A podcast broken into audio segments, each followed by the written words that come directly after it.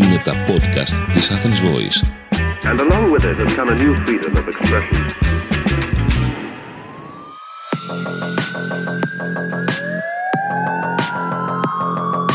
Ακούτε το podcast Criminal Minds της Athens Voice. Η συγγραφέας Μενή Φιλιππίδη ερευνά τα εγκλήματα και τις τραγικές ιστορίες που συγκλώνησαν την Ελλάδα και τον κόσμο.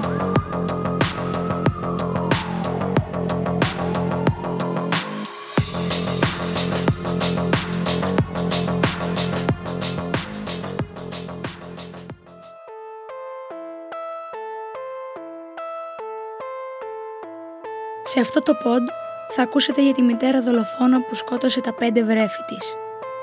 Γουανέτα Χόιτ συνελήφθη 20 χρόνια μετά τη δολοφονία του τελευταίου παιδιού της όταν διαγνώστηκε από το σύνδρομο Μινχάουζεν. Η Γουανέτα είχε εγκαταλείψει το Λύκειο για να παντρευτεί. Από κοριτσάκι άκουγε τη μητέρα της να λέει ότι αυτός ήταν ο προορισμός της γυναίκας και τη δεκαετία του 60 ο γάμος σε μικρή ηλικία για τις κοπέλες της ΗΠΑ δεν ήταν κάτι ασυνήθιστο.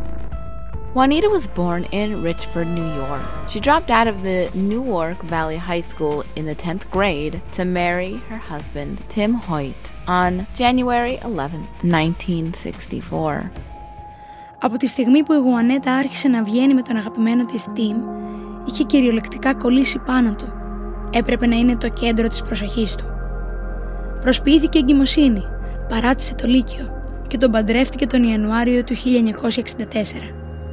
Οι δυο τους πήγαν να ζήσουν με την οικογένεια του Τιμ, η οποία θεώρησε από την αρχή τη Χουανίτα περίεργη.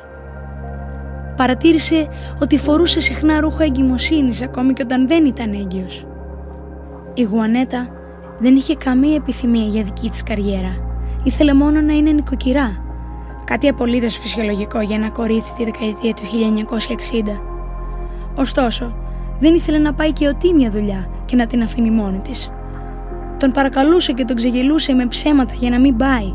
Και όταν πήγαινε, τον καλούσε επανειλημμένα ζητώντας τη βοήθειά του σε διάφορες κρίσεις που πάθαινε σχετικές με την υγεία της. Το πρώτο παιδί τους, ένα υγιέστατο αγοράκι, πέθανε ξαφνικά στην κούνια τους σε ηλικία τριών μηνών. Their son Eric had died January 26, 1965, only 101 days after he was born on October 17, 1964. Ο θάνατος αποδόθηκε σε βρεφική άπνοια. Φίλοι και συγγενείς συμπαραστάθηκαν στο ζευγάρι στη διάρκεια του πένθους τους και κανείς δεν μπορούσε να υποψιαστεί ότι το βρέφος είχε δολοφονηθεί από τη μητέρα του.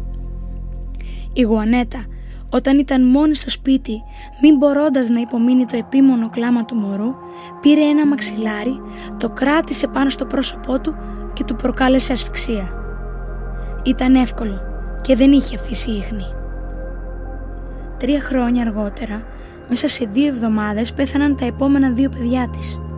Η κόρη της που ήταν έξι εβδομάδων και ο δύο ετών γιος της.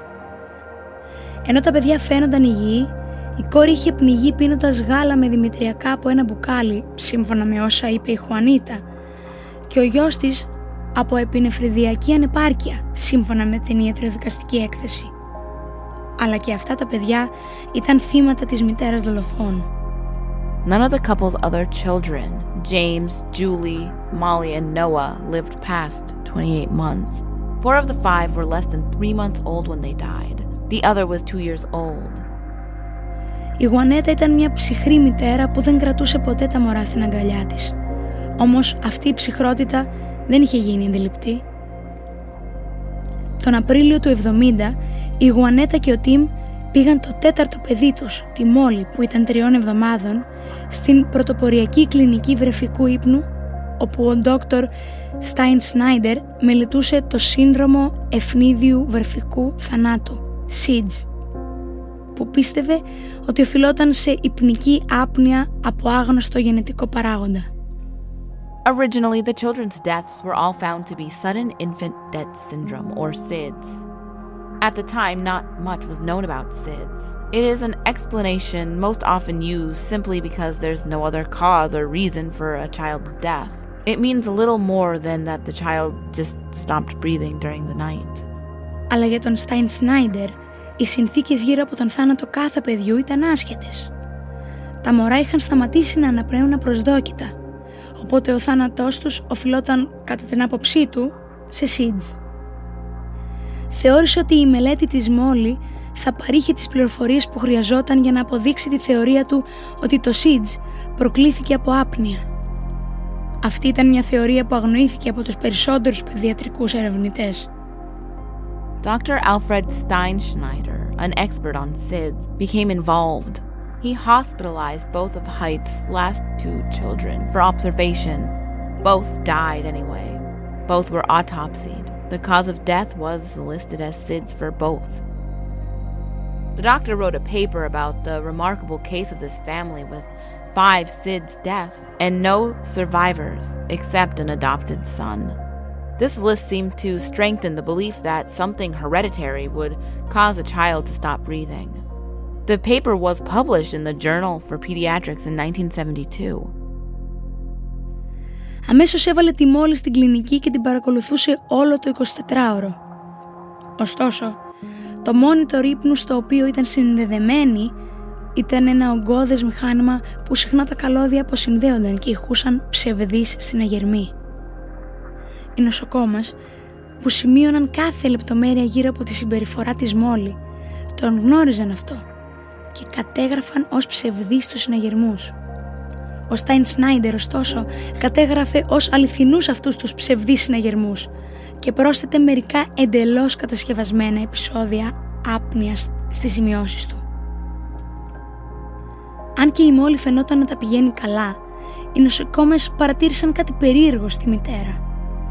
Σημείωσαν ότι η Γουανέτα δεν έπαιρνε ποτέ τη Μόλι στην αγκαλιά της, παρά μόνο αν της το ζητούσαν. Ακόμη και τότε κρατούσε το μωρό σε απόσταση από το σώμα της και δεν έδειχνε στοργή. Πολλοί το απέδεσαν στη θλίψη είχε βιώσει τον θάνατο των τριών προηγούμενων παιδιών της και όπως έκριναν οι νοσοκόμες, με αυτόν τον τρόπο νόμιζε ότι προστάτευε τον εαυτό της από περισσότερη θλίψη σε περίπτωση που πέθανε η Μόλι. Αλλά υπήρχε κάτι ακόμη πιο περίεργο στη συμπεριφορά της. Όταν ο Τιμ ερχόταν στην κλινική, η Γουανέτα φαινόταν να ζηλεύει την προσοχή που έδειχνε στη Μόλι. Αν ο Τιμ κρατούσε το μωρό, η Γουανέτα καθόταν κοντά του και του χάιδευε τον μυρό ή μετακινούσε το μωρό και καθόταν στην αγκαλιά του. Τρεις εβδομάδες αφού το ημόλι εισήχθη στην κλινική χωρίς πραγματικά στοιχεία υπνικής άπνοιας, στάλθηκε στο σπίτι με συσκευή παρακολούθησης της αναπνοής. Ήταν το πρώτο βρέφος της ΣΥΠΑ που χρησιμοποίησε μόνιτορ αναπνοή στο σπίτι. Δύο μέρες αργότερα η Γουανέτα τηλεφώνησε στην κλινική του Στάιν Σνάιντερ λέγοντας ότι η Μόλι είχε σταματήσει να αναπνέει. Ο γιατρός είπε στη Γουανέτα να τη φέρει αμέσως πίσω στην κλινική. Εκεί διαπιστώθηκε ότι είχε ελαφρύ κρυολόγημα, αλλά ανέπνεε κανονικά. Η Μόλι εισήχθη εκ νέου και είχε παρακολούθηση όλο το 24ωρο για περίπου 4 εβδομάδες. Και πάλι υπήρξαν μερικοί ψευδείς συναγερμοί αλλά η αναπνοή της Μόλι φαινόταν να είναι καλή. Αυτό θορύβησε τις νοσοκόμες που φρόντιζαν τη Μόλι. Η ψυχρή συμπεριφορά της Γουανέτα σε συνδυασμό με το γεγονός ότι η Μόλι είχε αυτά τα επεισόδια μόνο όταν ήταν μόνη μαζί της ήταν εξαιρετικά ύποπτη. Αρκετές από τις νοσοκόμες μίλησαν στον Στάι Σνάιντερ εκφράζοντας τον φόβο τους ότι η Μόλι θα μπορούσε να κινδυνεύει αν την έστελναν σπίτι με τη Γουανέτα. Μια νοσοκόμα του είπε ξεκάθαρα «Αν τη στείλει σπίτι, αυτή η κυρία θα τη σκοτώσει». Ο γιατρός την πρόσβαλε, λέγοντάς της ότι ήταν άλλη μια ιστερική νοσοκόμα. Στις 4 Ιουνίου του 1970 η μόλις στάλθηκε ξανά σπίτι με ένα μόνιτορ αναπνοής. Την επόμενη μέρα ήταν νεκρή. Η Γουανέτα είπε ότι είχε βάλει τη μόλις στην κούνια της και την άφησε μόνη για ένα λεπτό. Όταν επέστρεψε, βρήκε το μωρό να μην αναπνέει και να μελανιάζει. Στην αυτοψία, ο γιατροδικαστής σημείωσε ότι η μόλι ήταν αρκετά μελανιασμένη, κάτι που θα απέκλειε στην πραγματικότητα το SIDS. Ωστόσο, μη βρίσκονται σε άλλες ασθένειες ή τραυματισμούς, έκρινε ότι ο θάνατος της Μόλι οφειλόταν σε πνευμονία ο Στάιν Σνάιντερ αμφισβήτησε αμέσως αυτό το έβριμα. Η Μόλι δεν είχε σημάδια πνευμονίας όταν είχε πάρει εξιτήριο 12 ώρες πριν από το θάνατό της. αλλά ο Στάιν Σνάιντερ ήθελε να αποδείξει ότι η Μόλι είχε πεθάνει από σίτζ που σχετίζεται με άπνοια. Την επομένη της σχεδίας της Μόλι, η Γουανέτα βγήκε και ψώνισε ρούχα για τον εαυτό της και το επόμενο βράδυ βγήκε να χορέψει με τον Τιμ. Δύο μήνες αργότερα ήταν ξανά έγκυος.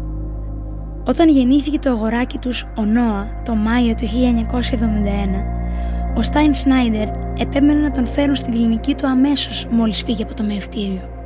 Στην κλινική, ο Νόα φαίνονταν απόλυτα υγιής. Αν και πάλι οι νοσοκόμες προειδοποίησαν τον γιατρό ότι το βρέφος μπορεί να κινδύνευε και πάλι εκείνος αγνόησε τις ανησυχίες τους.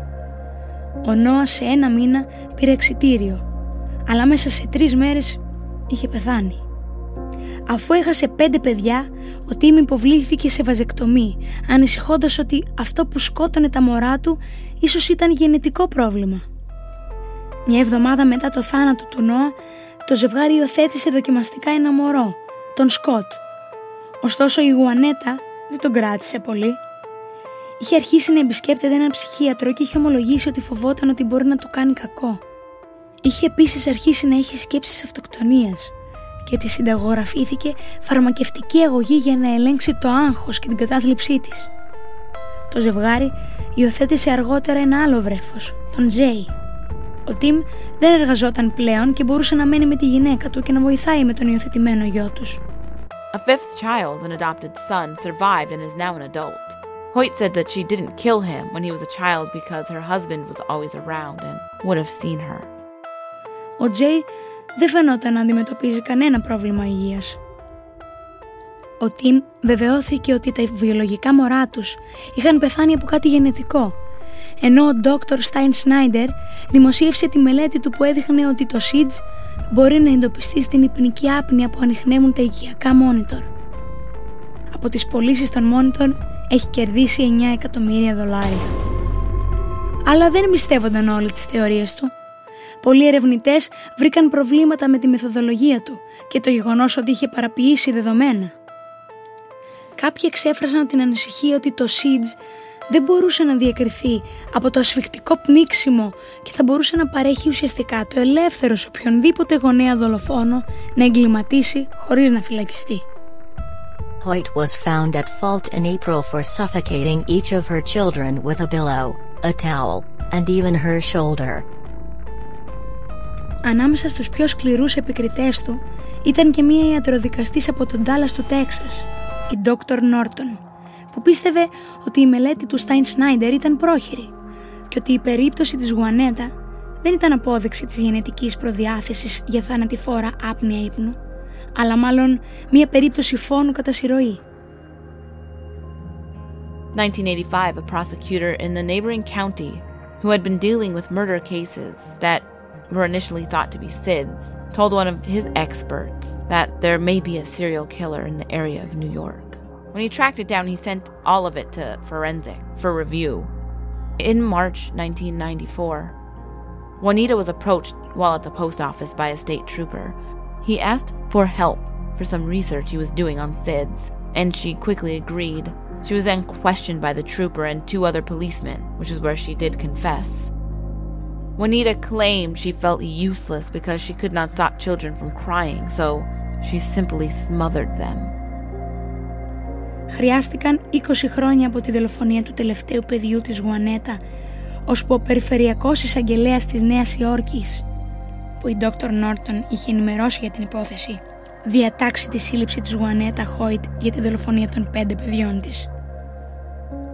Η δίκη της ξεκίνησε το Μάιο του 1995 ο σύζυγός της, ο γιος της Τζέι και οι γείτονές της τάχθηκαν υπέρ της. Κανείς δεν ήθελε να πιστέψει ότι η αδύναμη μεσήλικη γυναίκα θα μπορούσε να είχε δολοφονήσει τα ίδια της τα παιδιά. Η υπεράσπιση της αντέκρουσε τους κατηγόρους και τους ψυχολόγους που υποστήριζαν ότι η Γουανέτα έπασχε από το σύνδρομο Μίνχάουζεν δι' αντιπροσώπου αμφισβητώντας την επιστήμη της ψυχολογίας και ισχυριζόμενη ότι δεν υπήρχε ούτε ένα συγκεκριμένο στοιχείο που να αποδείκνει ότι η Γουανέτα είχε σκοτώσει τα παιδιά της. It had been suspected that she suffered from Munchausen syndrome by proxy, a diagnosis not universally accepted in this case. Ωστόσο, κρίθηκε ένοχη και καταδικάστηκε σε 75 χρόνια φυλάκιση. On September 11, 1995, she was sentenced to 75 years to life, 15 years for each murder, to be served consecutively. Άσκησε έφεση, αλλά πέθανε από καρκίνο του παγκρέατος πριν εκδικαστεί η έφεσή της. Εξαιτίας αυτού, η πολιτεία της Νέας Υόρκης την αθώωσε μετά θάνατον. Για την υπόθεση της Γουανέτα Χόιτ έχουν γραφτεί βιβλία Death of Innocence και άλλα ενώ η ιστορία της υπήρξε υλικό της τηλεοπτικής σειράς Deadly Women Mothers Who Kill. Either way, Juanita Hoyt died in prison of pancreatic cancer in August 1998, serving only three years for the murder of five children.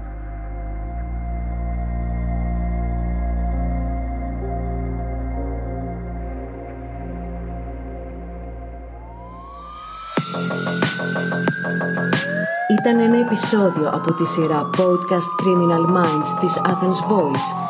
Έρευνα κείμενο Μιμή Φιλιππίδη. Αφήγηση Αργυρό Θεοδωράκη Στέλιος Μοίρας. Sound Design Δάφνη Γερογιάννη. Ηχοληψία Δημήτρης Ντάφης.